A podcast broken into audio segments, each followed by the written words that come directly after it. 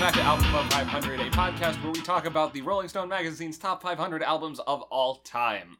I am the Velvet Bulldozer, Jacob Schatz. And I'm 27, a gay icon. You know it. The the most iconic. Today we're reviewing Touch by the Eurythmics and Born Under a Bad Sign by Albert King, who is one of the other kings of blues guitar, which we were talking about with BB King, who is one of them as well. Let's start off with Eurythmics. That's what we shall do. Eurythmics is a new wave band consisting of Annie Lennox and David Stewart, and they are most famous for Sweet Dreams Are Made of This, which was Yeah. sort of a, a one hit wonder type of song. Yeah, like everyone knows that song is real big on MTV. Marilyn Manson did a cover of it and made it all dark and edgy, even though it already was. That's kind of Marilyn Manson's deal. Yeah, yeah. I mean, I mean, Eurythmics can be pretty, are like the like dark and edgy of like this era, um, but also like in a mainstream kind of way, like it's marketable. Yeah, yeah. You know? Their new wave style is a little bit more avant garde in some ways. Like, they definitely push the edges of electronic music fused with pop at the time, as opposed to some other kinds of new wave bands like The Police, which are a little bit more classic rock and roll Yeah, with the new wave stuff infused in. exactly. Yeah, the Eurythmics take a lot of influence of like the synth pop kind of new wave, and they have varying multiple styles, and they and I can see their influence on artists of today and the influence they took from the other new wave bands of the time devo talking heads the police and tears for fears and everything and it's all a mishmash and it's very good Yeah, I like this album a lot more than I was expecting to. I didn't expect to hate it, but also this style of synth pop isn't usually my bag. I've said that about a lot of the styles of music that we go on about on this show. yeah most But- of them Yeah, but like it this is really the one where I'm like I don't know how this is going to go. This Yeah, this is the one yeah. that's got the most danger going in. And then it turned out to be just really fun and Yeah. really dense and engaging. it's super fun. Uh, so like my history with this style is I've listened to a lot of it. Like I'm a huge Devo fan. I love Tears for Fears. I love you know the Police and Talking Heads, and they do this sort of thing. And but but the thing is, I thought, and I think you had a similar experience. Like I thought that all their music would be that like Sweet Dreams style, like the the melancholy, like morose, like kind of dark, like synth pop. like, Yeah. which the first track of this album is "Here Comes the Rain Again." Like it sounds a lot like that style, but then it really diverges in a lot of different directions, like all over the album. They play with a lot of different styles on this one, which is Yeah. part of the reason why I enjoyed it as much as I did, because you get a huge range of different types of music, but it's all feels like Eurythmics in It- a it's way. cohesive for sure. Yeah. And I thought f- the first time I listened to it, I was like, uh, "Well, that was kind of disappointing because "Here Comes the Rain Again" was really, really good. That's what I was thinking that the album would be like, and then the rest of the album wasn't really like that, except for some other songs like "No Love, No Fear, No Hate, No, no Broken Hearts," or I said it wrong. it's no fear, no hate, no pain. But I did end up really liking all the other stuff, like on second and third listens and everything, like hearing it again and again, like and now like the ones that do sound like what I imagined the rhythmics are is are like really good, but the other stuff is kind of more interesting in a way. There's a lot of variety on this album and it makes every song stand out and it's memorable. Like this is one where I didn't take notes, partially because I was busy with Magfest all weekend, but Yeah. also because I didn't feel like I need to. There's nine tracks on this thing. They're all distinct, right? They really are, yeah. There's no tracks that I forgot about. We before, while we're just prepping this, we sang like the hooks from Yeah. half the stuff on the album. Yeah, like most of the songs we like, we were like just singing them like just for funsies. There were just little bits that we picked up on and were great fun and Yeah. got hooked on us. And that- Exactly. that's fine. And the, the hooks on this album are so fun and so like catchy and memorable. Like every single one, pretty much, they all have something going on and something different, and it and like they're weird. Like there's always something weird going on a lot of the time, and and that's what I really love. It's never completely like serious, or I mean, it, it might be, but there's always something like strange or experimental happening. This album is, I understand, more critically acclaimed than their previous album, Sweet Dreams. So I feel like that one might have been more safe and more commercial. That which- sounds right. I definitely still want to listen to that one to see where they came from because and because I love the song "Sweet Dreams," so it can't be that bad. If Yeah. anything, there's gonna be a couple tracks that I like on it. There's But at least one. At We least know one. this. Yeah, exactly, exactly. and on this album, I actually already knew the song "Who's That Girl." I'd heard it before somewhere, but it was I was like, oh yeah, okay, I I kind of know this one ish. It's got a very familiar. I mean, we'll get into it in the track by track, but that song in particular, as I'm thinking about it, has a very familiar synth hook to it. Mm, Yeah. Like, th- just I can't recall the chord progression exactly, but it's got something that's really familiar for just like playing around on a synth. Right. Yeah, it's it's hard to it's hard to really finger it, but there's something there. And it's not like it makes it generic. It's a really unique song, but it is one of the singles and one of the radio hits of the album. Before we get into the track by track, just a couple of pieces of trivia about the album Touch. There was a remix album called Touch Dance, which was, as you might expect, dance remixes of a bunch of the songs on Touch, and there were a couple instrumental versions of those dance remixes, I think. And uh, the band didn't have a part in making that. The record label did it, and they just like produced it, and the band hates it. It's it's just like that episode of Drake and Josh where Drake puts out his new single and he gives it to the record company and then he's like, "Oh man, they're about to play my single on the radio for the first time." And like they play it and it's like this shitty fucking dance remix and he's like, "Oh my god, they ruined my song." And and like he gets super mad and like they en- end up like breaking into like the the place and like switching the CD and shit. And it's great. I don't- I, I just- can totally imagine Annie Lennox doing that because she's just punk enough to try it. exactly. I really like. I, me- I bet she definitely would if if she was- if she was wanted down. to. Yeah, Th- this is the first time we've related uh, a situation in our albums we're reviewing to an episode of Drake and Josh. But it will not be the last. exactly, Mark my words. Other piece of trivia is that Touch is also the first album to be released simultaneously on vinyl and on the CD format, which was still relatively new at the time, in the Oh. Yeah. United States. yeah, I guess it would have been around that time, huh? Like, what what year did this album come out? This was 83. Wow. Okay. Yeah. It's yeah. CDs go w- pretty far back, huh? Yeah, farther than you remember. I mean, this was the first to be Yeah. on both.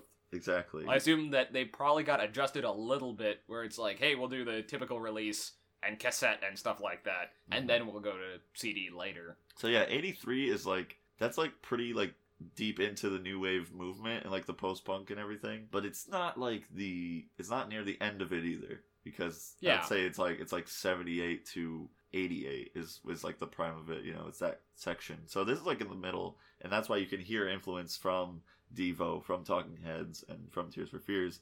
And also, it has its own weird new stuff that has influenced artists later on. Yeah, even though New Wave is now a relatively well developed style by the time that this album came out, Eurythmics is also on the cutting edge of what New Wave was at the time Yeah. and helped define the sound. especially with this their third album which apparently was the the most influential one and this is what why this is the one on the list Yep. of course You want to dig into that track by track? let's start digging So we start off with Here Comes the Rain Again, and you said this is like a. If there were a typical Eurythmics song, this would probably be it, right? yeah because like i was like imagining like what the album's gonna be like before i listened to it for the first time and pretty much here comes the rain again met the expectation 100% and i was super happy with it i was like this song rules because it does It's really good.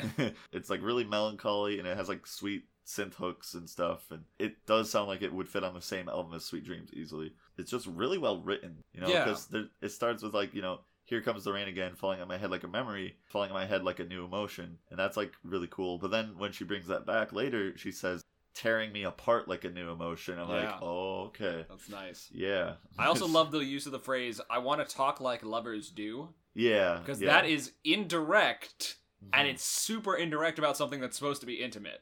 Yeah, yeah. And, and also like it gets poetic too with like wanna dive into your ocean. Is it raining with you? Like yeah, like is it like so the rain is coming again in her world where like she's, you know, having all these personal problems and depression and stuff.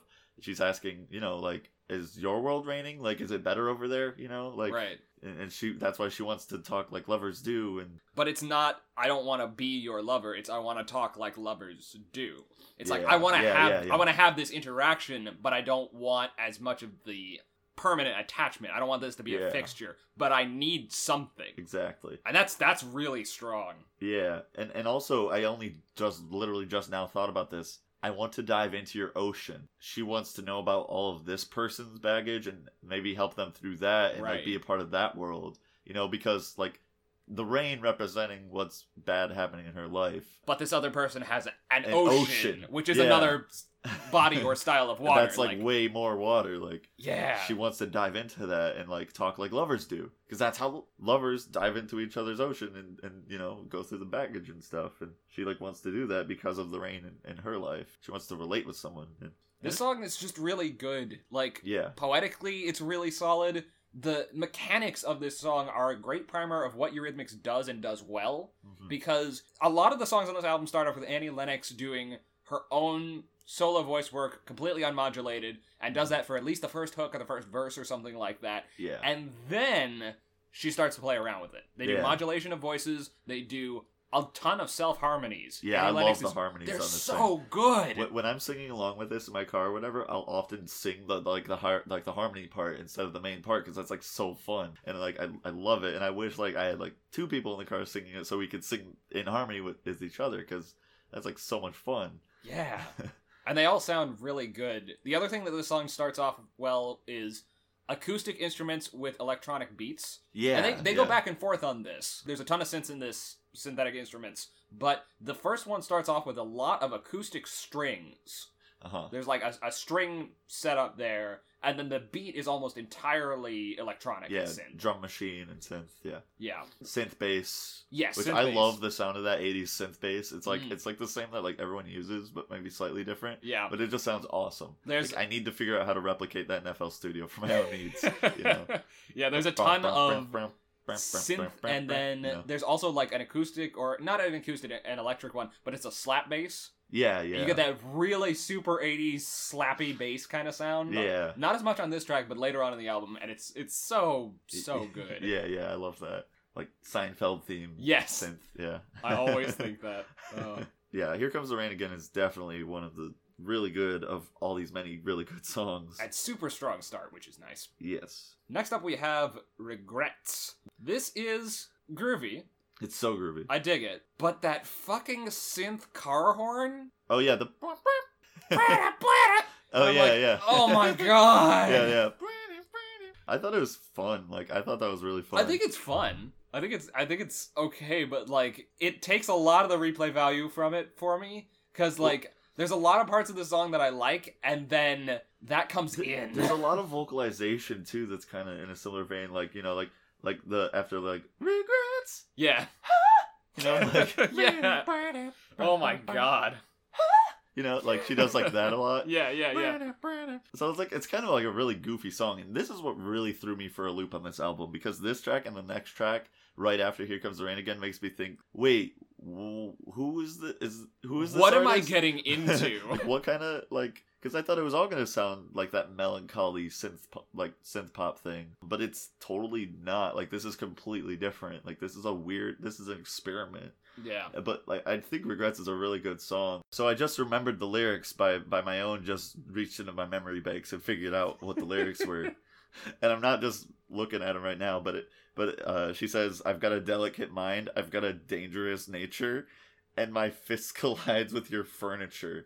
And Yeah, it's- she says that a lot. So she's like, That line keeps coming back. she's like talking about like how she's like volatile and like don't piss me off. But the song is about regrets, so Yeah. like she fucked up and got mad and ruined something, you know? Yeah. Like that's like a really real thing. She she says like don't come near me. I've got a singular style. You know, she's talking about how she's basically bad. Like Yeah. she's bad to be with because she's volatile, she's emotional. She's like admitting this and working this out in this song through this like funky like weird jam, which is really weird and appropriate somehow. A delicate mind and a dangerous nature is like what she's all about in this song. Yeah. I think that works really well. I also Yeah. keep coming back to now that you've said it, Uh-huh. the my fist collides with your furniture. I love that. That's a really good I punched her thing. couch. well, like it, it, it sounds kind of silly, but also I have That's the this thing that happens. right, in a and I have this relationship. vivid m- memory of in college I got frustrated with something that kept happening. So there are these like dinky little chairs that we had in our apartment, and I just I am a weak man. Let's be clear here. This wasn't any sort of actual dangerous act Yeah. but I slammed my fist into one of those chairs and knocked it the fuck over. Wow. And like, But that felt good. yeah, it felt great. Yeah, I guess I guess you've got a, a delicate Good mind, mind. and a dangerous nature. I did right then and there, and like I immediately like I, that happened, and then I like froze for a second, and I put my arm down. and I- Yeah. I, picked up the fucking chair and like set it back up, but I'm then I sorry, went upstairs. Like it, it's a very solid release of physical tension, it is. It is. Yeah. and that that's really cool because normally that's the kind of thing that would be put into symbolism or like I don't know, Oh, yeah. abstracted a bit. But I punched your fucking furniture is really Yeah. strong imagery. exactly. She's like, I got mad, and there's now regrets. Yeah. you know. And by regrets, I mean I punched a hole in your couch. it's such a straightforward song but then there's also like really cool lines like i like uh shit i put the lyrics away but but but there's like cool lines in this song like listen to it it's great like every line i'm like oh yes yeah, yeah. The vocals are very strong, and the vocals are always very strong. And if I have Yeah. any complaints with the electronics of it, it's mostly personal stuff. yeah Like you can totally get through this. It's not harsh. It's just for me, it was just like, oh god, the bear. yeah you could make an argument for this album being technologically dated like some of the mixing is seems a little off and some of the synths sound cheap by today's standards but back then this was like state of the art this is what music sounded like and and i still love i still fucking dig this aesthetic i there's no complaint from me but i can get why some people would have that Yeah. Yeah. and I also don't think that any of these are poor choices. I don't think there's any electronic part of this album that is thrown in just because. yeah like just because you definitely. can. Yeah. Like there's an echoey effect on the vocals in this song. It's a little bit more distant, but that doesn't just sound like, "Hey, we had a filter and we wanted to try it out." Mhm. It's trying to create distance from her because that's the entire point of the song.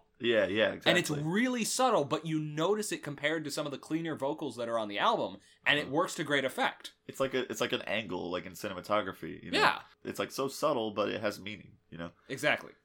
So then we got to talk about the sore thumb of the album sticking out right by your side, which is really interesting. Tell tell me about this song, Jake. This song is calypso. yeah, it's straight up like that's the what they're doing here. Like there's steel drums and Marimba. and- uh, Yeah, yeah. And it's actually a steel drum synth too, which Yeah. it sounds really good. Like they made it really work. And Yeah, it doesn't sound like fake tropical. It just sounds like you're there. yeah, yeah. It's like that's fine. But it is w- super weird after getting these two really It's personal It's it hurts wild. songs. It's it's well, it's so wild, especially considering how regrets is also musically like this kind of eccentric, weird thing. Right. And it's these two in a row after the first track, and you're like, is the rest of the album this? and it's like, it could fucking be, but are all of these songs this weird? And are they all in like new directions of weird? Am I gonna Yeah. find new axes of weird for every song And- on this album? and to some extent, that is the case.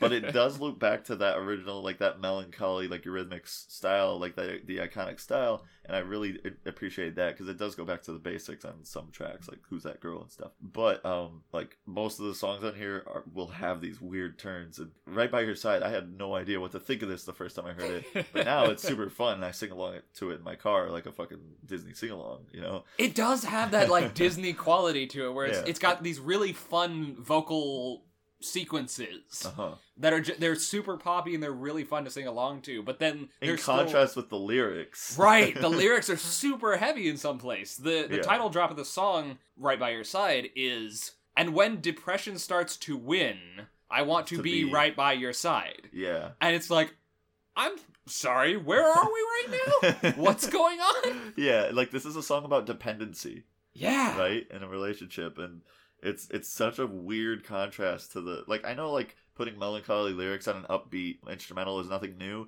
but this is done in such a way where it's like it's so so in your face about it and it's and you're like, "Oh, uh, uh, okay, it's like disorientating." yeah. Disorienting. it depends on if you're British or not. I, I'm equal opportunity grammar here. Oh yeah.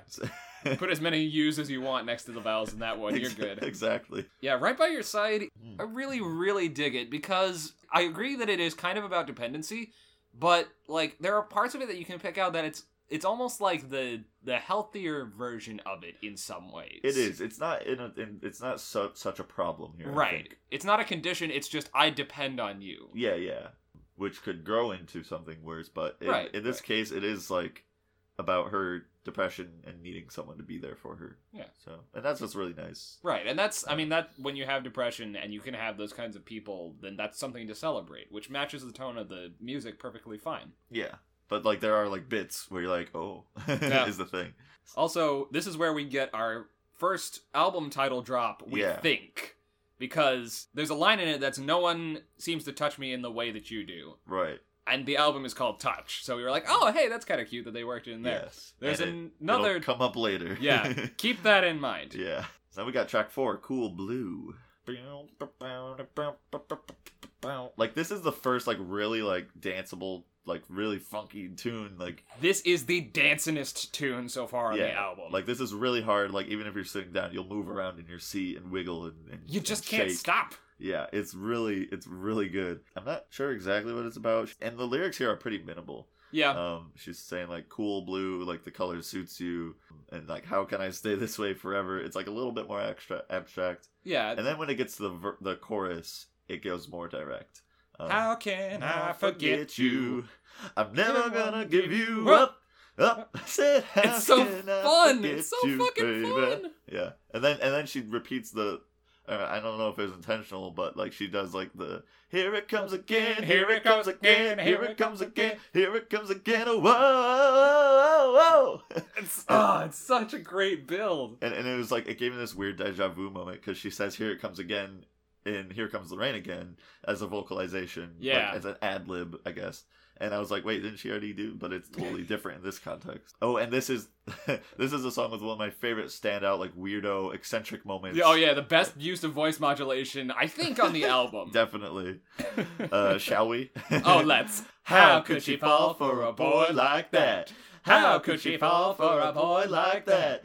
How could she fall for a boy like that? How could she fall for a boy like that? And then it just crashes. Yeah, it drops the beat and it's like, holy shit. we have sort of an arc of the album right now. Mm-hmm. We have Here It Comes the Rain Again, where this is the melancholy, this is where we're starting at, this is kind of what Eurythmics' deal is. Yeah. Regrets is more about the lyrical con- it's a lot more about, hey, listen the fuck to me while I'm talking to you. Yeah. Right by your side is, but it's okay, everything's gonna be okay. And then Cool Blue is, we are here to party. I don't care how sad we are. We're you all- are going to dance. We're on the Vanga bus right now. The Vanga bus is on the way as we speak. yes. You are going to dance and you are going to fucking like it. when are we reviewing Venga Boys? What, that depends. When's the next penalty game? exactly, right? Right. Not this time, because now this time we know. we have we have a we have a byline that'll work. Oh. So, So cool blue is very fun and very dancey and uh, a little bit industrial with the beat yeah, um, yeah, I'd say so. and it just kind of exists in its own space and it's really fun. And then we got "Who's That Girl," which is one of the other big singles, along with "Here Comes the Rain Again." I guess so those are the two big singles. Yep. And um, "Who's That Girl" definitely goes back to that typical.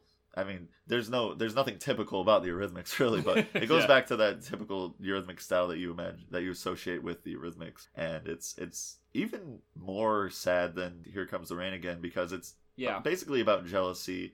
Um, Annie is seeing either someone she has a crush on, like someone she used to be lovers with, or something like that, or is maybe her current lover, and this is like a cheating situation or something. I don't know. Yeah. It doesn't really matter, but the point is, who's that girl running around with you? Yep. Mm-hmm. Tell me, right? and, and it's like a pr- it's a big problem for her, and it's like she's trying to deal with this, you know, and, and she knows it's her problem. And the, the music in this is really good too. Um, it has good guitar work and good. Yeah, the synths. guitar just kind of comes out of nowhere after a certain part and just like Yeah. shreds, and I'm Yeah, yeah, yeah. totally down It's with so it. sick.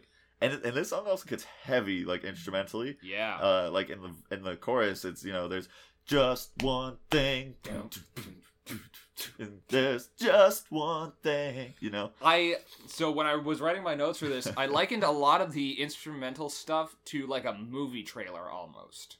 Okay. There's like sort of this atmospheric thing, and then it gets this build, and suddenly there's like Yeah. this pulse. You're moving from scene to scene, like you're you're cutting quick, and you're getting snapshots of this Yeah. all through the music, which is really cool. Oh yeah. And so I was like, this feels like a movie trailer, Yeah. like where they're setting up these things and they're showing you bits and pieces of it. and I really like how the chorus, the like the just one thing, you know, that chorus like Yeah. builds up the tension and then it drops back down to the verse of like who's that? Yeah. girl?" you know, Because And like the it- chorus it's is like a really rising and falling action. Yeah. the chorus is super heavy and it's like hey what's going on and then when it gets to who's that girl it's like look i'm not i'm not really mad i just want yeah, to yeah, know exactly. like just It ju- give me give me some sort of lifeline for she this needs this, you know. because annie lennox is an angry angry woman Yeah, for very very good reasons as far as i can tell but it makes that that much more impactful when she gets to who's that girl and it's just soul yeah, it's yeah. not it's not yelling it's just please give me something and and and can we? You you mentioned that Annie Lennox is an angry girl. Like she's a punk. Like, Yeah. Like in aesthetic, because a lot the Totally. thing about new wave is it basically evolved from punk and post punk and became this thing, um, which is really interesting. Because like a lot of these bands were originally punk bands. Yep. Um, or had played in them, but um, can we just talk about like Annie's style? Yeah, okay, we have to. Because she's amazing. just go for starters just to start go look up the album cover for touch Yes, it's brilliant. Because it's just like her from shoulders up with this visor and this super short cropped, bright orange hair. Yeah, and she's doing like a JoJo pose. yeah.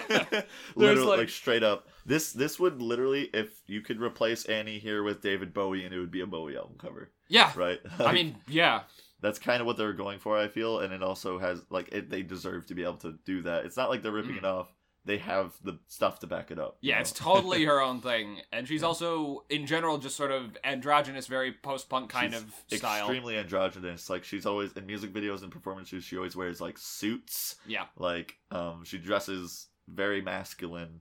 And that's why, and on her Wikipedia article will tell you, She's considered a, a gay icon, which basically means the gay and LGBT communities idolize her because of her like her presentation and like her eccentricity and stuff. and the unapologetic style that she carries that, Exactly. that they can identify with. And it doesn't mean that she's gay because she's not. She, I mean, all these songs are pretty much directed towards men. Yeah. It's implied, maybe not necessarily if they don't yeah, specify. I don't, I don't think they. Now that I'm thinking about it, I don't know that they Oh well, specify gender. I think she's had primarily male I relationships. just, I'm trying to think of like lyrics and think about pronouns. In the I lyrics. don't think they drop too many pronouns. They say, "Who's that girl running around Oh. with you?"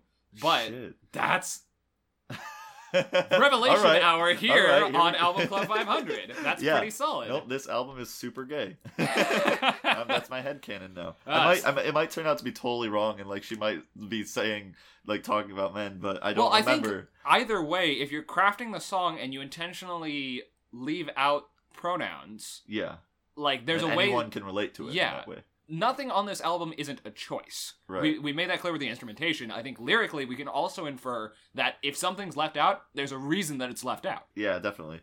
So yeah, so that's basically why I, I fucking love Annie Lennox and everything she stands for. Yep. Yeah. So after Who's That Girl, we have the first cut, which this song I really love because it sounds like Devo. Yeah.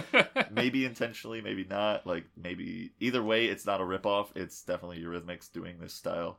All right, so let's riff on that. What are the similarities? it has like these synth leads like these riffs that are really syncopated and like uh they go up and down like the the main lead of this song goes it's the synth going Yeah. and that's like the most devo fucking thing i've ever heard but right, right. they work it and and then there's like the guitar that's like kind of a it's a clean guitar that's playing like very syncopated like staccato stuff like you know like the chick, chick, chick, chick, chick, chick, Yeah. chick, and that that's pretty devo i mean i'm saying this is like devo but it's also their they're, it's to it's totally their they're own. doing it they're making it their own they own it, yeah. and it's it's uh, one of my favorite songs so obviously i like it Yep. yep This one also goes nuts with voice mod, I think. i don't quite remember Yeah, I'm I'm, I'm trying to cast my mind because it didn't hook me as much because it was a little bit more the the weirder side of new age, the, Yeah. the more new wave oh, not new age. new age Jesus. is like enya That's right, yeah. yeah it is a little bit more the weirder side of new wave Yeah. and it's a, it's more electronic and synth focused and that doesn't hook me as much as some of the other right stuff sure that's fine um but like but for me like that's my jam Right. you know? so this this one didn't stick with me as much but that's my bet that's my fault sure yeah but uh, like as a piece it really worked itself it tried a lot of stuff i described this i guess dismissively in my notes as like a layering vehicle Like it's really Yeah. like it, it starts off with its sort of simple stuff and then adds more and more electronic and layered stuff and then cuts those back off near the end. And it's like, that's fine. That's a Yeah. great piece. Yeah, yeah, definitely. Yeah, I, I really love this song, and I don't even have that much to say about it because like it's just good for me, and Yeah. it might not be that good for mo- other people who Yeah. have different tastes. But so then we got Aqua, which is like a super standout for me. Not even because it's like super good musically, which it's good, but it's not like super like it doesn't stand out that much musically. But yeah. Yeah. um, the, the lyrics here and Oh the my vocal God. delivery. I love it. okay, so before we get into the the biggest one, Yeah. I want to mention that there are just moments where Annie Lennox like makes a bubbling sound with her mouth. Yeah, I don't know what's up I- with that, but Th- it's It's, just like little instrumentation where it's like Yeah. it's, it's like I'm down. Sure. it's like that's hilarious. That's so good. There's that the samples for that are so wild because they get yeah. twisted as you go because that's how they do. Don't get it twisted. And now we got to talk about the actual title drop on the album. Yeah. we Th- mentioned that there was kind of one in Right by Your Side, but We think this is why the album's called Touch here Yes. on this song. so like the and it starts out right away. The first lyric of the song is "Don't touch me, don't talk to me about it, don't touch me, don't talk to me ever again." yeah. Oh my god. and the vocal delivery is so perfect, and and the backup vocals that she's also doing are like Yeah. yeah, you know, Oh my god. and and she's like, "Don't touch me, it's don't so touch me ever again." it's so good and it's like impossible to put into words cuz yeah, it's just the way that she does it. yeah, and it's Like- so relatable because we've all had a "Don't touch me, don't talk to me ever again" moment with someone. Right. Like this is completely abstracted, but as soon as you said that I was like, "Yeah! Don't you do it. so this, Get away." And this is I, I really love the sort of duality of this album where there's like Annie working through her feelings and like her her like more tender emotions with her like, relationships and things. And then there's pissed off Annie. Yeah. Like she's gonna wreck your shit if you don't sh- sh- like sit the fuck down. Like, right. Like there's there's a lot of it where I need to come to this on my own terms, but there's also a lot of ownership of, "Hey, you don't get to decide my fucking terms." exactly. Yeah. And that's awesome. She- that's so cool. She's like in control here. Like it, like this song is like the epitome of that Annie. Like, Yeah. and like there's not even a whole lot to the lyrics beside this, and like there, there's other stuff too, but like that's what sticks in my mind. And when I'm when I'm singing this song, this is what I'm singing. You Yeah. Know? And the instrumental has some like sweet guitar work, you know, like the and the guitar. yeah, yeah. And uh, like this shit starts layering on this song too and looping and stuff. and Yep. it's it's so it's good, shit. and all of these songs have really good build up so at the very least you can sit through an entire song Uh, something that we didn't mention most of these songs hover around five minutes yeah, like, a few seconds to under five. five. minutes for most of them Yeah. four and a half to five and uh, somewhere the- above. the one exclusion for that is like seven minutes long Yeah. so that's that's that And that's the last track, so I'm down with that. right I mean, I would be either way. I love long ass songs. Yeah. and and usually I'd say that sounds like a long time for a song to go on. But the thing about Eurythmics and the way that they succeed with this is that it's never the same thing for Mhm. five minutes. yeah. It's the same thing for one minute. Mhm. Like it's got an intro and a build up, and then you have this is what the song starts as, and then there's more layering, there's more build ups, there's more hey, we're not done with this song. That Uh-huh. you haven't heard what this song is yet. yeah. And then by the four minute mark, they're like, okay, now you've gotten it, and we can start peeling it back. So it never feels like you're listening to a five minute long song. It listen, it, it feels like you're listening to like a two and a half minute song that like builds itself up and layers like another song on top of it. Yeah, yeah. And you know, I also just had like a post listening like realization right now Sure. um, about a theme of the album, which seems to be uh, water, Yeah, because you got "Here Comes the Rain" again, where the rain and the ocean are clearly symbolizing emotional baggage and turmoil, hmm and then you and then there's "Cool Blue," which I think might be a similar thing, but I'm I not think sure. you're right. right? And now we have Aqua, which like I don't think they say Aqua in the song, but I think they titled it this because of that, and like that's the meaning. Of Right, and they make like bubbling noise, like to Oh, yeah, yeah. inspire water. It. It's- yeah. It's so a- there is like a water theme that's running through this. Yeah, and like that's really cool. Like I'm, I would be interested to look more into this and see if there's any other examples. Like I can't remember any, but I Yeah. mean, water represents something here. You know, this song where she's being angry and, and pissed off and done with someone's shit, you know? is still surrounded by the same water themes that were more distanced or like trying to close that gap. Right. So it's exactly. interesting that that's paralleled with three songs that go from trying to close that gap to being okay with that gap to enforcing that gap. Yeah, yeah. Yeah, it's, it's really interesting. There's like a lot to this album to dig into, like under the surface, because it does sound like maybe it might be a pop record that might not have a lot to say, but if you think that, then you didn't really listen hard enough. Like, Yeah. and I feel like the same thing might be true of Sweet Dreams. I haven't heard that album, and I'm really interested to now. Yeah, like now now I'm suddenly invested cuz Sweet Dreams Are Made of This is a good song but also kind of It's feels awesome. it, it feels at least at first blush that it's it's still a little bit more like Commercial, or Yeah, something. it, it's it's it's not. It doesn't have those hidden depths as much. But now knowing, but it might. right now, we need to knowing find the out. craftsmanship that is in a Eurythmics album, it totally could, Yeah, yeah, especially in the context of the rest of the songs. yeah. Like it would be definitely worth finding out. Yeah. So next up we have no, Fear, no, hate, no, pain, no. broken hearts. Man, I can't believe we pulled that off like spontaneously just now. That was We're really, cool. very good, aren't we? We're very good. So. Tying this song back to the album just for a second before we get into what it really is, this album has a lot of really fucking great hooks. It does. Like there's just a lot of things that you're really happy about just shouting when you're Yeah, listening. And for that's sure. great. So this one, No Fear, No Hate, No Pain, No Broken Hearts, which is a mouthful to say, Yeah. is just really great voice work. Some of the best voice work on the album. yeah. There's a lot of emotional sincerity in the lyrics, as there always is, but like here I really feel it and like it gets intense too. Yeah. Like with the yeah. higher notes and and the beat is really like minimal here actually because it's like brum brum brum brum brum brum brum. Yeah, brum, you yeah. know, like it's that kind of beat. I didn't get the chords right or anything, but But- 'Cause well, I'm- yeah, this is another one that I wrote down that's like, get your rhythmics to write a frickin' movie score. yeah, because there's so like there's this rising tension that's just inherent in the music yeah. that would like I get a visual picture in my head just hearing it. And and this uh just because I want to talk about Carly Rae Jepsen, the Yes. synth hook in this song really reminds me of a Carly Rae Jepsen song called "The One." So check that out and compare. Nice. it's it's awesome. She was definitely influenced by this, like you can tell. Oh yeah. She loves the '80s, but that's be- way besides the point. There's Which seems to be like my catchphrase on this fucking show at this point. That's fine. but that's way besides the point. Life even. life's no good without tangents.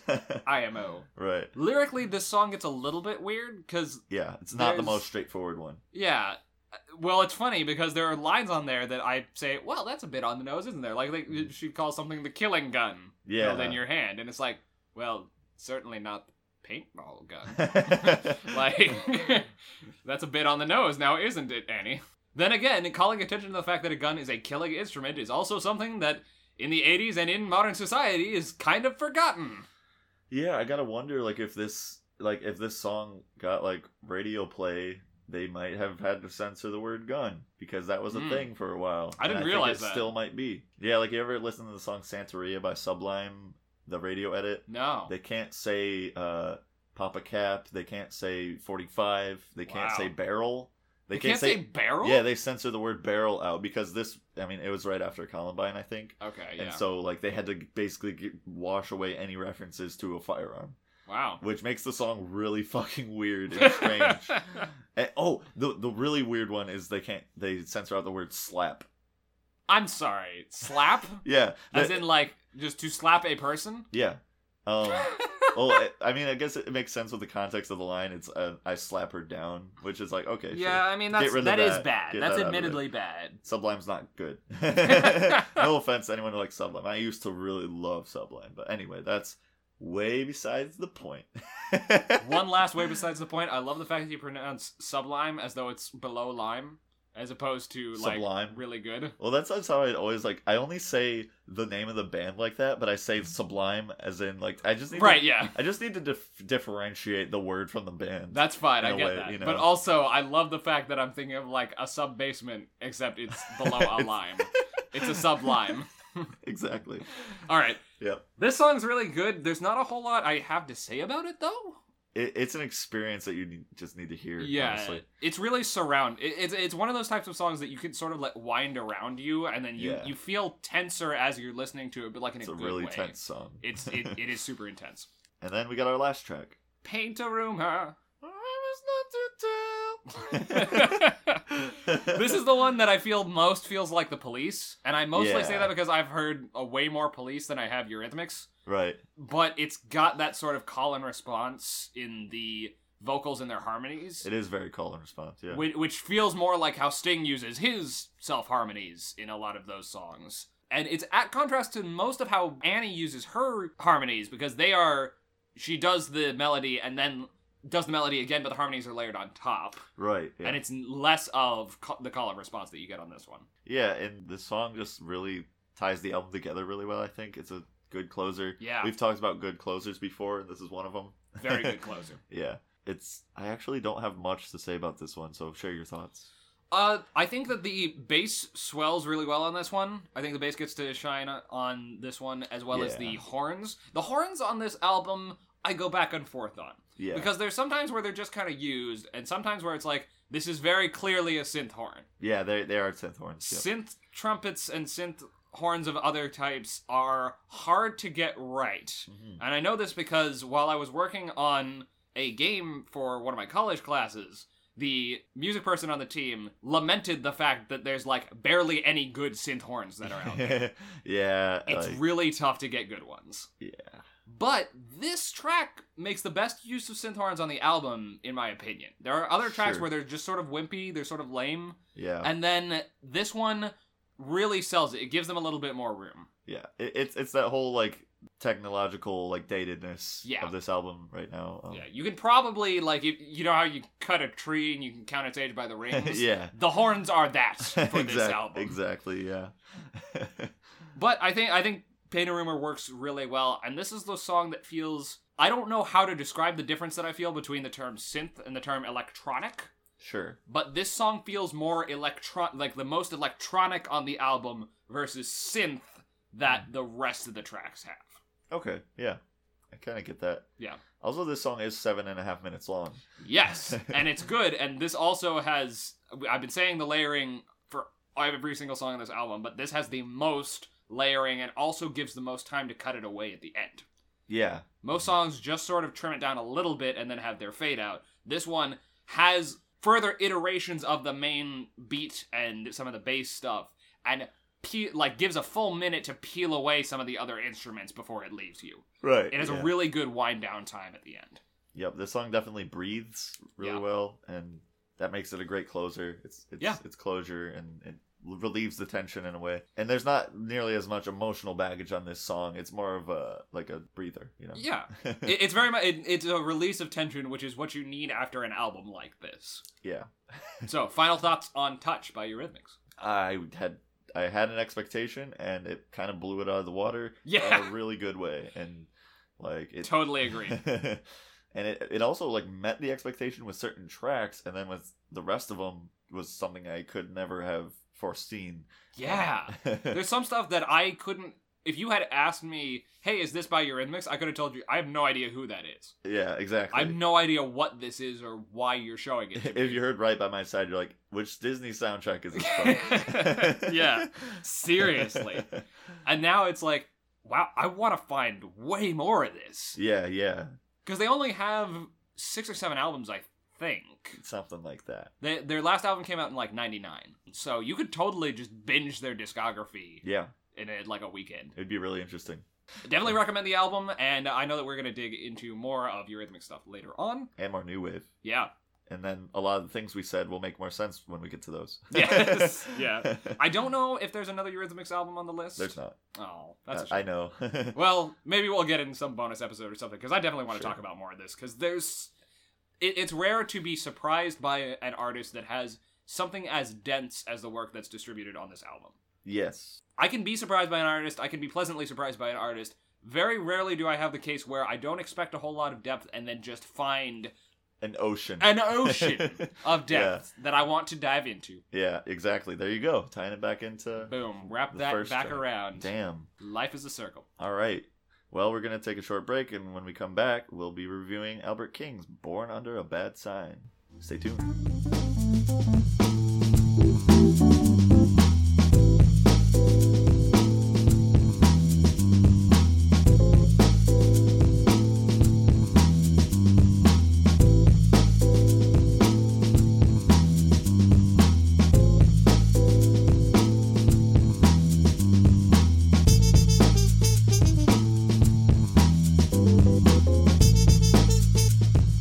Welcome back to Album Club 500. We are now onto the second album of today's episode, Born Under a Bad Sign by Albert King. Yeah, and this is actually the first time we've listened to an album together in person before, re- like, directly before recording the review. Yeah. Not it's- because we didn't know it, but Yeah, I had listened to it before, but it hadn't stuck as much with me. So to do my second edit, I'm going to take the fall here. Just go ahead and, and Oh, take yeah. that. yeah, yeah. I didn't do my notes for it, so we listened to it again together because we're in the same physical Exactly. space Exactly. right now. And I also I didn't take notes because I've been busy at MacFest, which is why I'm here in Jake's house. Yay. so, we're- so we're doing it. Uh, it was actually really fun listening to it. together yeah, because we were jamming like, out. yeah, and like live commentary and shit, and like so good. Also, my voice is destroyed, and that's because of MacFest as well. If you were wondering, Actually, before we get too far into this review, I want to say that at some point I want to like get the means to do like live album listens. yeah, well, that's the thing. You can synchronize. I mean, we could either just simply do it practically by just starting at the same time. yeah. right? And just talking about it while we do it. Or there's actual apps on the web that you can do that for you. Yeah, yeah. Like in I the mean chat room. like get cuz I love the idea of getting a bunch of people together and just like listening, like really listening to an album. So I I'd used love to to do, do like that, a yeah. live stream or something. But That'd be since we're cool. now in the like if I were doing this in public, that's a little bit tough to salvage. Mm-hmm. But if I if we were doing it cuz we used to listen to albums or we did like radio stuff. Yeah, we did. uh, We did. impromptu on, radio yeah, stuff. on that like weird Japanese like MMO that like three people played Yes, someone else led us to that, and we just played And- songs over there. because it had like a it had like a broadcast feature that you could do, and it's just like this weird like hangout game where you're like these weird emoji cats. yeah, Like that was It amazing. was so It wild. was so fun. And because literally nobody knows about that, it was totally Yeah. safe to do. Dude. But now it's like we can't just make a radio station and play a full Uh, album. we can, it's called go back to that website because still it's still there and no one plays it, and I could track it down. I know I that. I, went mean, on like there. I inviting went on- friends and fans. Yeah, they to can do get this. in. They can get on on the server in this weird cat, Japanese cat emoji game and do that, All right, dude. we'll do it. It'll happen. Could it's you not fucking- gonna happen. Okay, well, maybe, maybe we'll see. Born Under a Bad Sign by Albert King. I have totally re- dislodged this. Yeah, Albert King is another one of the three kings of blues guitar, alongside BB King, who we mentioned in our first ever episode of Album Club 500. yeah. And Freddie King, who we don't know anything about yet. Yep. Is he on our list? I don't think so. No, he's not. Right. That's unfortunate. It's just weird. We'll have to check him out on our own time.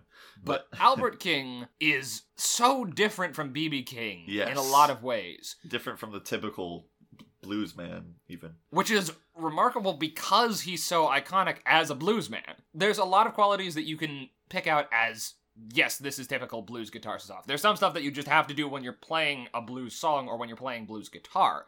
But the choices that are made in songwriting, song organizing, and in his vocal style are not typical of a blues player. And, and even in his like s- something as subtle as his like soloing and his little riffing Mhm. there's like eccentricities in there like his bends and like his like patterns are so like strange like subtly you know Yeah. and what's interesting is he plays a fucking flying v guitar Yeah. which is awesome That's so cool. as like a 60s blues guitarist like you expect like a les paul or some traditional looking guitar but he played a fucking flying v I don't know if it's the Flying V, like if that's the name of a specific model, but he played a V-shaped guitar at the very Yeah. least. he he's technically and extremely proficient, and he tends to not really like show off all that much. But there are t- two tracks on here that we noticed that do show off like a lot of his technical skill, Mhm. um, which are really cool. But for the most part, it's really just tasteful and just kind of like subtly weird and cool.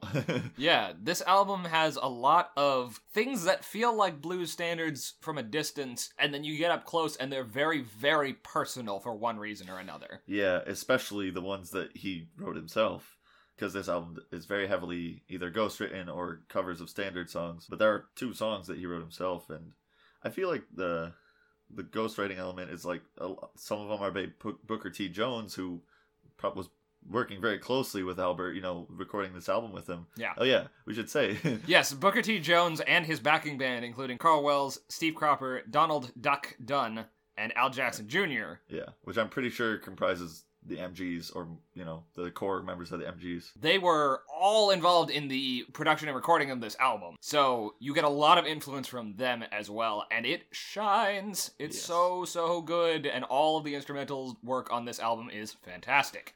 Yeah, and credit to uh, the producer of this album, Jim Stewart, Yes, Who, thank uh, you for reminding me of that. sh- shares a last name with uh, the member of the Eurythmics. David Stewart. Exactly. So that's our connection between the two albums. Please They- don't have us inflict the They- penalty game on ourselves again. They could be related. You don't know. I mean, one's British and one's probably American, considering he's working on this Yeah. American blues album from the '60s. But anyway, About the music. Yes. that's it's fine. They it's enough. also both titles have an O as the second letter and I a swear U to as the God. second vowel in the name of. We were so close. no, We had a perfectly serviceable explanation, That and was- then you show up. you show up and I've been happen. here all along. Don't call it a comeback. Let's get into the actual album itself because Yes. this one isn't really as much of a cohesive work. It's a it, it is more of a collection of songs, Mhm. but each of the songs has so many standout moments in and of itself. So we'll start off with the title track, first track on the album, "Born Under a Bad Sign." Which you suddenly just realized when I pointed out that this is a song that Cream covered. Yeah. uh, Like a year later, and became very famous for. Oh my Uh, I mean, god. not like that they became famous for this song, but this song became famous. Yeah. for them. it like I had no I realized that Born Under a Bad Sign sounded familiar, but I had no idea why. And then Yeah. you mentioned, oh yeah, Cream covered it. And I was like, yeah. I have heard this song before. yeah. And, and this song, even before Cream did it, was uh, like a crossover rock hit, you know, because you normally have your blues stations and your rock stations. This one was on both because it is a pretty jammin' tune. It's got your, you know, your dr- driving beat and like cool riffs. Like they sound like rock riffs pretty much. And Yeah, this you song know, starts blazing off guitar. out the gate, just firing on all cylinders. Yeah. And like the first thing that I notice about uh, Albert King's style is that he is way groovier than BB King. Oh yeah, yeah. He has less soul influence, I feel, and more just like swanky, like just groovy blues blues rock. you Yeah, his style. The very first experience that he had with music was actually gospel music. know? Mhm, So that he, makes sense. he had a family that did a lot of gospel music, and so he learned from that. And so you get a little bit less of the R and B stylings, and a Yeah. little bit more of just serious vocal work. Mm-hmm. And then for the instrumental stuff, it's a lot more groovy and swaggery and swingy. and I do see like gospel influence on some of these songs. Like it's subtle, but it's some is there. But yeah, Born Under a Bad Sign is such a good good song written by Booker T, and it's a really like upbeat, like cool, he- heavy song. Yeah, and the lyrics are just awesome. they're 'cause- so good. you know, he's saying like I've been down since I learned to crawl, like which is such a funny like little pun that just goes flies right under the radar. Yeah, You know, like it's basically the song about his complete shit luck, like in his entire life, and he says like if it wasn't for bad luck, I wouldn't have any luck at all. So he's like, that's so You know? good. That's just great writing. yeah, it's it's amazing. Oh, and this, I almost wish that he didn't start with this because it's probably one of the best songs on the album. Yeah, I'd say so. I mean, there's other favorites for me, but Definitely. But I um, think just objectively this is or one of as them. objectively as you can get, it's pretty, pretty close to being one of the best. Yeah, yeah, definitely. Like it's got the beat and the groove and like just awesome lyrics. Yeah. like it's, it's so cool and the instrumental of course is great because Mhm. it's booker t and the mgs like i used to listen to their like instrumental albums like some stuff they did with other artists and like it's cool like i discovered them because of the the song green onions Oh, yeah, which- yeah. yeah yeah yeah green onions is great fucking listen to green onions if you haven't that one, uh, when I took acoustic guitar class in high school, they actually had me play a much watered down version of Green Onions. oh okay yeah cool Yeah. we, we played that in jazz band too and like it was really fun because it was in an- such an easy key to solo in because it's like, yeah. and it's it's awesome. Booker T's the shit.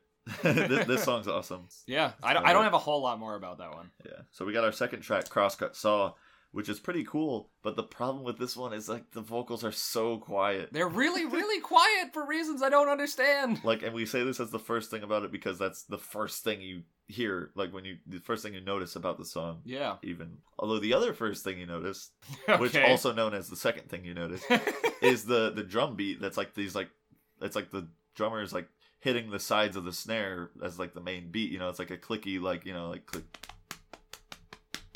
You know, like Yeah. that, like that kind of thing. And it's really weird and cool. It's And got a super. I almost called it like a Latin beat.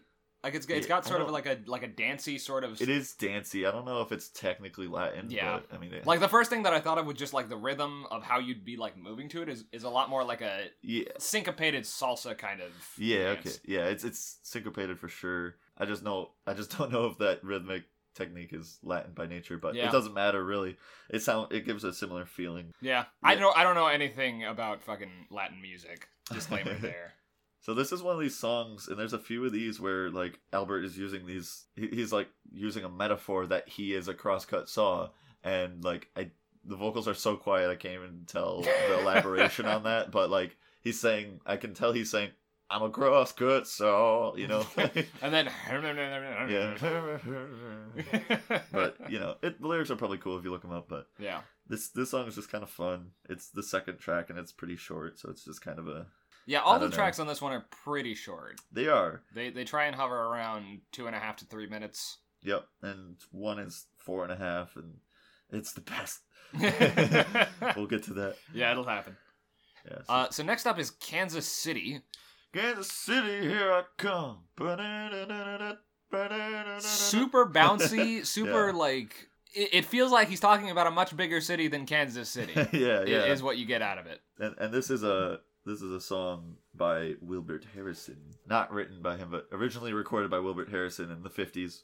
Um, most of the covers on this album are from the fifties and sixties, but there's two exceptions we'll get to. Mhm. Uh, and these these songs, so basically these songs are his contemporaries more or less. And in Kansas City, he's just talking about how he wants, or he's he's on his way to Kansas City because they they got some crazy little women, and he's gonna get him one. and it's like. It's like like Like, you, that's you just most don't of- want to travel that far, do you? I pretty much summarized the song right there. that that's It's really like, I may take a plane, I may take a train. You know, like, it. Kansas City. and it's fun because it's still got like a groovy It's- beat and and it's it- fun and it's bouncy. it's It's, really funny. the happiest blues song that I've ever heard. Like yeah, he's just he's going on a road trip. He's He's, gonna about- have a good time. about to have a good time. and like, I don't like. I almost don't want to get through this too quick, but like, that's Yeah, the- Kansas City. yeah, see, the, the first half of this album, let me say, is a lot. It's very quick. It's pretty bouncy. It doesn't have a whole lot of depths to it. There are a couple of exceptions. There are a couple of places where it's like, hey, like you can break down the lyrics a little bit more. But for the most part, it's pretty straightforward, and there's not a lot that we can communicate to you about them, and if you just listen to them. Yeah, pretty much. Like, I mean, it's blues, right? Yeah. but we Yeah. can tell you, we can tell it just by telling you about the eccentricities and you know little idi- idiosyncrasies about it. That's, Right, That's like how the- you pronounce that word properly. the stuff that makes this more than just a blues record and Yeah. what propels it to being a personal album and one of the best records that made it to this frickin' list. exactly, and why he is one of the kings. Yeah. I bet he's. I mean, we haven't listened to Freddie King, but I bet he is like probably the standout of the three as far as like weirdness and uniqueness. Not to say that the other two aren't, but No, I think you're right. they're BB King is a, archetypical. yeah, BB King's a little bit more of like the standard bearer of blues. yeah, And then Albert King is like what if BB King got a little bit weird sometimes? yeah, yeah. So I have to assume that Freddie King, if, if we don't have anything on him on this list, then like he's probably trying some weird stuff. I would hope. I mean that. If, I would hope so. That'd be really interesting. Yeah. But yeah, we'll we'll look into him on our own time probably. Yeah. Uh, we'll see. And then we got oh, pretty woman. which is not the song that I keep No. hearing in my head when I read that title. Absolutely not. I- It's still good. It's probably better than that song in It- some ways. I, I kind of think it is. Uh, I, I like it. yeah, this, this song's fun. Uh, it has this cool little horn riff like. "Ba-da-da, dum, dum, dum, ba-da-da, Yeah, dum, dum, yeah. dum, dum, ba-da-da." This is that's like the kind of song you could like walk down the street doing like a cool walk, you know. Yeah, there's a very, there's a very sort of swagger specifically in the Dum, dum, horns, dum, dum. and the bass goes really strong on this one too. yeah, yeah, that's what I'm saying. Like it, it's it's such a groove. yeah, And super groovy. The, the lyrics are pretty much just uh, a woman doesn't love him and he's upset. Like- Which is to say, it is a blues song. yeah, but a pretty woman. oh, that changes every. Go, oh my god, Go back back to the drawing board. Tear, just tears up all sorts of song sheets. This is this is so wrong. Yeah. it's it's pretty straightforward in terms of lyrical consistency. yeah, I'd say so. It, and it's fun. Content is And- the word. Like, and it's fun. Like all these songs are fun. Yeah, definitely. like I'm saying, like we're going through this faster than anything else, but I I think the second half of this, when we get to disc two, because this was originally two, a two sided record. okay. The Well, first yeah, yeah. the first five to six songs are the the quicker side. Mhm. They're the faster side. They're the more upbeat side, and they're a little So- bit simpler. they're and maybe perhaps structured that way to sell the album better to Yeah, the casual listener. And then once we get to the other side, there like I got some some things to say about the other side. yeah. Um, I will say the next song that's on this one, "Down Don't Bother Me," this is Mhm. the one that's the first track on the album that is written by Albert King, Yeah. and it's really, really friggin' good. yes, it is. it's it's so personal. It's like so the blues has this this mentality that goes along with it. Mm. Something has gone wrong in my life. I want to commiserate with you about this thing. right. Drinking songs, you know. Like, right. A lot of them are stories. Some of them are just sort of like exercises on an emotion. Yeah, yeah. This song flies in the face of that by saying, hey, stuff's going wrong, but you know what? Everything's like, I've been worse. Yeah. This I, isn't the worst that I've ever been or that I could be. I hope the mic can pick my, pick up my furious nodding Yeah, like angry yes. and like yeah, yeah. Yeah, yeah, yeah, And so you have this blues song that is like eschewing a lot of the traditional story structure of a blues song. Yeah. And so you get so much of his personal voice on this track. Mhm. Yeah, because he's talking about how, eh, like the title says, "Down don't bother me." Like he's so used to this negative emotion that it's like this is his everyday life now, and he's being optimistic about that. Weird Right. Which is really strange. It's like when he has like a good day, I guess it means so much more when the rest Yeah. of it's horrible, right? Right. And, and he says like, "I'm gonna take all my worries and cast them into the deep blue sea," you know. yeah. and that's like, wow. Dang. all right. That's pretty powerful. Yeah, like this isn't a song about wallowing in it, like most blues is. Um, this song is more like dealing with it almost. You know? Yeah, which is wild that that is so different for a blues song to be. yeah, and you know that's why they call it the I can't believe you've just done this. blues. that doesn't even make sense. I can't believe you've done this. oh fuck. Ah, but yeah, I love I love Down Don't Bother Me, and I also there's horns all over this track, and they're all great. Yeah, there's a lot So, of so really good. good. horns on this album. It's the uh, Me- the Memphis Brass, which they've worked on like hundreds and hundreds of albums, and they're so obviously they're gonna be good. Yeah. and they make really good use of them here, and like especially working with Booker T. Like I'm sure Booker T. and his band would work with the Memphis Brass before too. Mhm. Like there's no way they didn't, right? Yeah, yeah, I'd so be very surprised if they. so had. there's a lot of synergy. So then we got the Hunter track six. Oh, Okay, so this is the last track on side one, and this one goes nuts. It goes real hard. it goes super hard. Guitar takes center stage right Yes. off the bat, and Albert King is playing. Yeah, this is this is where he goes. He's like, check it out. Check out my sick shreds. My like, you know, my They're riffs. so good. And also, the lyrical content of this one Yes. is goddamned ridiculous. it's, re- it's absurd. It's hilarious. Like, ain't no need to hide. Ain't no use to run, cause I've got you in the sights of my love gun. But but the gun, you think it's like some like super dirty sexual thing like the Kiss song Love Gun, which we're gonna get to that one. But Uh, it's not. It says it's but no. loaded up with hugs and kisses. Yeah, his his love gun is loaded with hugs and kisses. and which then is you remember that amazing. this was made in the 60s, where that is what love guns were loaded with. it's like I want this song to perhaps be played on the radio. Maybe one day I shall get my songs on the radio. so I won't say dirty, dirty sex things. but you know, like, like, it's like probably what he wanted to. Like, Well, yeah, I mean, it's like it's no, he's talking about his love. it's gun. a love gun. Come on. It's so, but it's almost like I I'm appreciative that it is just loaded up with hugs and kisses because it gives the song just such a goofy, bouncy sort of Yeah. feel. yeah, like, and and like, I love what I've like found about Albert King because like he's such. We, we found out he's six foot seven. Yeah, And he's, a gigantic huge man, and that's why he's called the, the Velvet Bulldozer. because he's got such a smooth voice and he is the So size of a smooth. mountain. So smooth.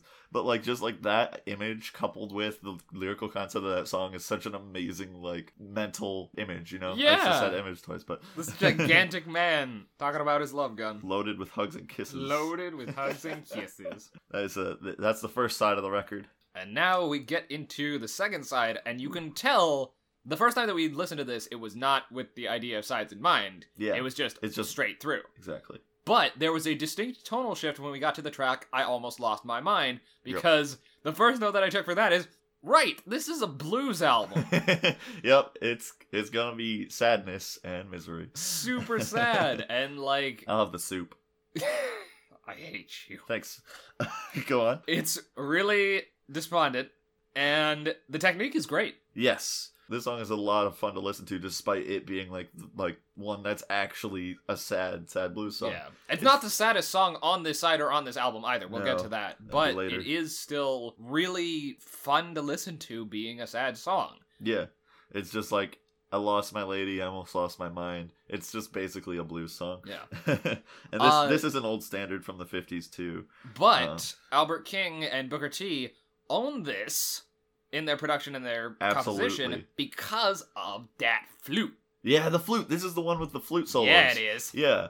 So like the flute is doing like these interwoven riffs and like licks and solos like the blues guitar would be doing during these verses, but it's a flute and it's fucking sick. It's going nuts, you know, and, and like I- I've never heard anything like that in the blues. it takes like a really prominent role and like you said serves the role of the guitar in a piece which is remarkably brave Yeah. in a blues piece yeah, yeah, and it's it's legitimately like it sounds like you could just transcribe those notes to guitar and it would sound like perfect, like that could have naturally been done. yeah You know, like it sounds like someone's playing a guitar, but th- the instrument is not a guitar; it's a flute. yeah and flute is just wild to put into any sort of blues or blues rock or rock and roll like yeah. See Jethro Tull. right and I, as we were listening to this i said aloud jethro tull wishes they were that flute because it's so good yeah, I mean, I mean, look, like Ian Anderson is a fucking boss on the flute, but Yes. that's besides the point. right yeah yeah yeah This is before that, so and then the piano is also really strong on this one too. The keys and the horn together are just like really, really solid. yeah. Which the keys on this album were partially played by Booker T, but also Isaac Hayes, Mm, and yeah. like that's awesome. And I don't know which parts Isaac Hayes played, but I mean, we know it's awesome. Yeah. So and Yeah. Isaac Hayes is the shit. Yeah. And then we got personal manager. Personal fucking manager. I'm about to go ahead and look up the lyrics. I mean, I'm gonna about to go up and remember the lyrics uh, for this one. Please do. Personal Manager is the other song on this album that is expressly written by Albert King. And like Down Don't Bother Me, it is so, for lack of a better word, personal. Yeah, yeah, yeah, yeah, yeah. It's so much in his voice. There's Yeah. no other person that could have written some of the stuff in this song. Yeah, only this gigantic goof of a man could do this. It's so so good. Get, Yeah. Hit me with some of those yeah, yeah. those euphemisms. so so of course the the there's a lot of blues songs that go I want to be your blank. Right. Uh this one is I want to be your personal manager, babe. Which is already just like okay. it's so All right. such what? a good premise already. Like, Yeah. and he says like, "I want to do everything I can for you," and like he's basically just saying like, you know, I'll be there for you and like enrich your life, like when your so-called friends are through, you know. But so in this in the second verse, he says. If you sign my contract, baby, you know all your worries are over for you. It's like And- what? And then, I want to be your milkman every morning, your ice cream man when the day is through. That's so good. That's oh, that's so That's- silly. the fucking best. He's like, I love it. So he's your personal manager, your milkman, and your ice cream man, depending on the current context of, of your life right now. and it's so it's so weird, it's so goofy, but it's like charming yeah, in how goofy it is. because like it makes sense. Like I only just now thought of this again. Like Sure. this keeps happening. Like I think of things while we're doing it Yeah, yeah, instead yeah. of thinking about it before, like a responsible podcaster. no, uh, but uh, like so think about what the milkman and the ice cream man they come by reliably yeah, like the milkman every morning. He's Yeah. like saying like I'm gonna be I'm not going anywhere if you're with me. Like I'm gonna be here for you. Yeah. Like which is awesome. Like it sounds super goofy, but like being your milkman every morning is like pretty meaningful, right? Like yeah, of course. Like if this is your if this is your move, if this is your line, uh you are a braver person than I am. All right? Yeah, yeah, yeah, yeah. Like you figured it out. Yeah, like this is this is a really like if this works for you, you have cracked the code.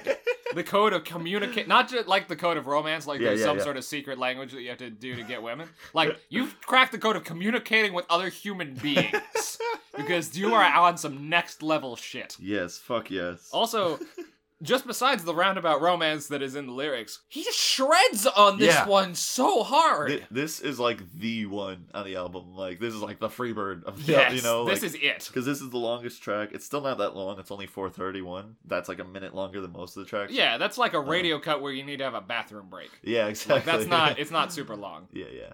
But uh yeah, he takes that time and uses it well to fucking shred his fucking flying V ass guitar. yeah Like the image that I have of this man playing personal manager has been 400% enhanced by knowing that there is a flying V guitar in his hands while he does Right. it. right. It's, it's So perfect. so good. And the uh the goofs don't stop with personal manager Hmm. because immediately following that is laundromat blues, Yeah. which is not one of his, but it might as fucking well be. Right. Yeah. Um, this is by Sandy Jones, who doesn't have a Wikipedia article, so who fucking knows what the deal with that is, right? Like, Laundromat Blues is more of a typical blues song, but it's talking about a woman cheating on her man at the laundromat. at the laundromat. and like he he shows up there like when she's doing the laundry pr- probably to like see her and be romantic and shit you know what you think and uh he sees her with this other man and it's like oh there's another uh connection uh, like a real actual connection that's not just some fucking guy's last name Okay, uh, tell who's me. that girl right Oh my god, they both have a Right? song about cheating. yeah yeah they there we have go. a real thematic tie between the two albums. Thank you for finding that Yep. because that is And- so much better than the goofing thing that I pu- pulled out. and the theme is a word that I'll get slapped by Jake if I say again on this podcast I don't know what that word is. I don't want to know what that word is. Well, you know what it is. Well, I'll tell you later. But uh, yeah, Laundromat Blues is a fun ass song, and, It's he- really fun for being a probably one of the more downer songs. and the uh, the guitar work is sick here too. It's really good.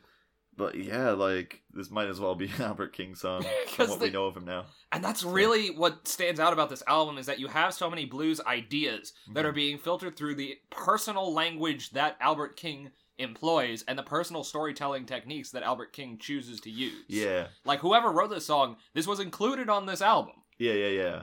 And, and I actually, I just remembered a lyric from this, and I actually really remembered it this time instead Okay. of looking it up and Nice. pretending. No, I watched you. It's good. yeah. He, he's telling her, or he's like asking her, like, why she's spending so much time at the laundromat, and he says, "You don't want to get too clean, baby, or wash your life away." saying he's Ooh. like, I'm gonna fucking go. Like if this Yeah. keeps up, right? Like right. spend so much time at that laundromat. Hmm? like he knows, he knows what's Aw. up.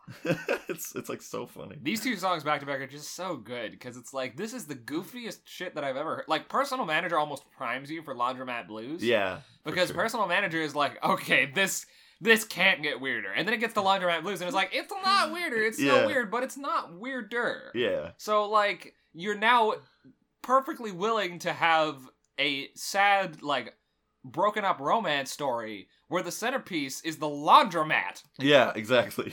that's genius and like when we say weird, it's like it's not like inaccessible. It's like just like the Yeah. idiosyncrasies of the mannerism and everything. right and the like when i style. say weird she's not he's not catching her like eating fucking laundry detergent or Although something. I would be really amazed if that happened in the narrative of yeah the song. right that's what i'm saying it's like that it's not like super weird or inaccessible it's just like No. of all It- places it's- you picked laundromat Yeah. like this thi- I have the same thing with Laundromat Blues that I have with Personal Manager, and that's this is your move. it's so good. Except for the first one, it's this is your move on the other person, and then with Laundromat Blues, it's this is your move on me. Yeah, exactly, right? Ah. like he can't believe this is happening. Yeah, this is so this is so goofing, but I love it. I love it. laundromat blues.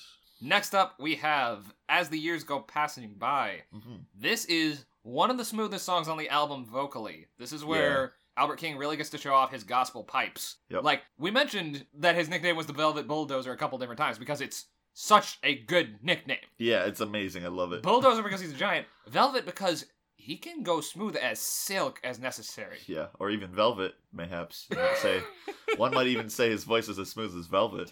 One could say that if they weren't a chump such as I. It's But here we are. But yeah, as the years go passing by, is super smooth. Like Mm. he gets to play with his Almost range like a little Velvet. bit. I, I'm gonna cut you. I'm gonna cut you out of this podcast, and it's gonna be me saying a bunch of nice things about this album in a row. well, have fun, fucker. I can't believe she left. Just kidding. I just opened the door. Sorry, I didn't mean to scare you. oh, how would you sneak back in? That's amazing. Ninjutsu. so Anyway. this is th- as the years go passing by is the song that is probably the saddest and i think it's the Mhm. key because i don't know which key it's in but just the notes that are being played feel the saddest overall out of any of the songs on the album I agree with that, and I feel like being a blues album, it had to have one of these, Yeah. somewhere, and this is it. And and it is um technically good, and the the keys are really the highlight of this for me. They play the good moving chords that are yeah very gospel gospel influenced i found but overall this song is one of the less memorable ones it's Yeah. memorable for being a standout for being that sad sad song but like just content wise it doesn't really right like i can't remember the melody right now no i think you're right Like- i remember the how it made me feel a lot more than the actual content of the song exactly i can recall the melodies of like the other songs and i could just sing them but this one i'm just like wait how did it go Right, like, it was probably what- good yeah. but like how did it go it was fine but it wasn't Yeah. like i don't know exactly what the song was Exactly, yeah. Uh, and then we got the last track, which is The Very Thought of You, which is a song I was really excited to see on this track listing, especially as a closer. Like, this is the oldest song on the album because everything else is from the 50s and 60s. This is a song from 1931, and it's an old, like, jazz crooner standard. yeah And I knew this one because of Billie Holiday, who has an amazing rendition of it. And this one is very different from that version that I know, in that they slow it way down, and it really actually helps the song in a really interesting way, and it's really cool. Yeah, the piano has a great time on this one as well. The saxophone is so good. Yeah, when it pops in, and It shows up and it is there. Oh. yeah. Like we were we were talking while listening to it, and you like kind of had like shut me up when that happened. Like, Right, yeah, you, 'cause- you heard that, you're like, whoa. I, I think I was like in the middle of saying something and I was just like, "Ah, yeah, you shut yourself up. Yeah, oh, oh, that saxophone. it was though." good. It was good. It was really, really good. And I loved that he ended this with a crooner piece because, again, His fucking this voice. album is so weird. Yeah, Because yeah. what is this song doing on a blues album? And then Yeah. it just owns it. It owns the Yeah. closer on this one. And And- his voice is so, so good on it. it's amazing and i love this song it's basically um, being head over heels and completely lost in the clouds over this person you know and, and like that's just a really good feeling Yeah. especially the end of blues album like on such a high note because it's like the very thought of you and, and i forget to do the ordinary things that everyone ought to do you know like that, those Yeah. lyrics and i see your face in, in every flower and your eyes and stars above It's so sweet. it's amazingly sweet it's so sweet. And that's something that you don't always get on blues albums. I mean, you get pining for that which you've lost, but you don't Uh-huh. necessarily get celebration of that which you have. yeah like and so to close out a blues album on that note, Mhm. especially after a song that we've qualified as feeling the saddest, yeah like it's that it brings you Yeah. all the way down and then gives you that little lift up to walk away from the album with. that is a good juxtaposition there too It's really nice. I feel like they knew. Yeah. it's really The- good. That's that's really what I get out of Albert King and out of the entire album Born Under a Bad Sign. It's Yes. he knows exactly what to do. He knows what you want and he's going to do his thing. Yeah. Like he he's a master of his craft and that allows him to have this room to toy with the format, to Mhm. toy with the genre, to toy with the renditions of these songs that you have an expectation of going into this. Even us who aren't as big into blues, we Mhm. at least have the BB King album under our belt from the beginning of this. Yeah, So yeah. Mm-hmm. we have an idea of what blues looks like, and this threw us on our asses yeah, because of the personal choices that were made, and that's Exactly. fantastic. yeah, yeah. I really this album blew me away. I I didn't know anything about any of the three kings, and and I'm learning now, and it's very fun. Ah, it's so nice to have this because I had I've always had blues rock in some form or yeah, another. of course. But to have the blues and to have that put together and deconstructed and pulled apart and shown all the little sides and facets that are in it between these two albums, these two blues albums that we've listened to, is just so enlightening and fun. yes, yeah, for sure. And like this, is, these are like breezy, like easy, quick listens too, Oh, which is yeah. really nice. Like I could just listen to this album like real quick and be done with it. And like I mean, we did. exactly, we did just today, and it was really fun. Oh, it's it's only like 40, 40 something minutes. yeah. but it's like perfect length for this kind of thing, really. So yeah, definitely, obviously recommend this album, yes. and we recommend Touch as well if you like that kind of thing. Sorry that we were gone for two weeks, even though we said next week in that last episode. Yeah, turns out holidays and New Year's can just totally overwhelm you for a couple weeks there at the end of December. So if you're starting your podcast, you should definitely start up your serial podcast at the very beginning of December. Right after God. Thanksgiving is a perfect time to don't do that. Don't. Don't, be like us. Don't, Don't make do the it. mistakes we did. But we are very glad that we have been able to put together this episode, especially because I wasn't sure if we were going to have time to do all of this, and now we have a really special episode where we're right here and can Yeah. share that. yeah, this is, and I feel like because of this, we have this energy where even though my voice is fucking dead and shot right now, I feel like this was a very good episode because of the energy we're bringing it being in the same room. Yeah. So I Um, can't promise that we'll have this energy all the time, but we'll we'll try to get a little bit more of a schedule put together. And if you've listened to this episode to this point, we love you. Yes, we do. because this is one of my favorite ones. I mean, every episode we've done has been my favorite one over the last one, which is awesome. Which means we're doing something right, I Exactly. think. Yeah, we're getting right. closer. next time, which we're going to be saying next time instead of next week, but it Just will in case. Yeah, in case. It will be a weekly schedule and it should be next Wednesday. Let's say it will be next Wednesday, right? Yes. Let's say it will be next Wednesday. But next time that you listen to this, we will be listening to Trace Hombres by ZZ Top and Destroyer by Kiss. Fuck yeah. Fuck yeah. Call your dads. His favorite albums on our show today. Fuck yeah. oh. Put on your fishing hats. and if you want to hear more episodes of Album Club 500, you can go to opalnebula.com. As 27 said, new episodes are going to be dropping every Wednesday. That's the plan. join us. Tell us what you thought about these albums. If you hated them, tell us, and we'll be like, oh, And you can find us directly on Twitter and tell us if you hated them. And we will be like, oh. You can find us at, at Album Club 500 Yes. on Twitter.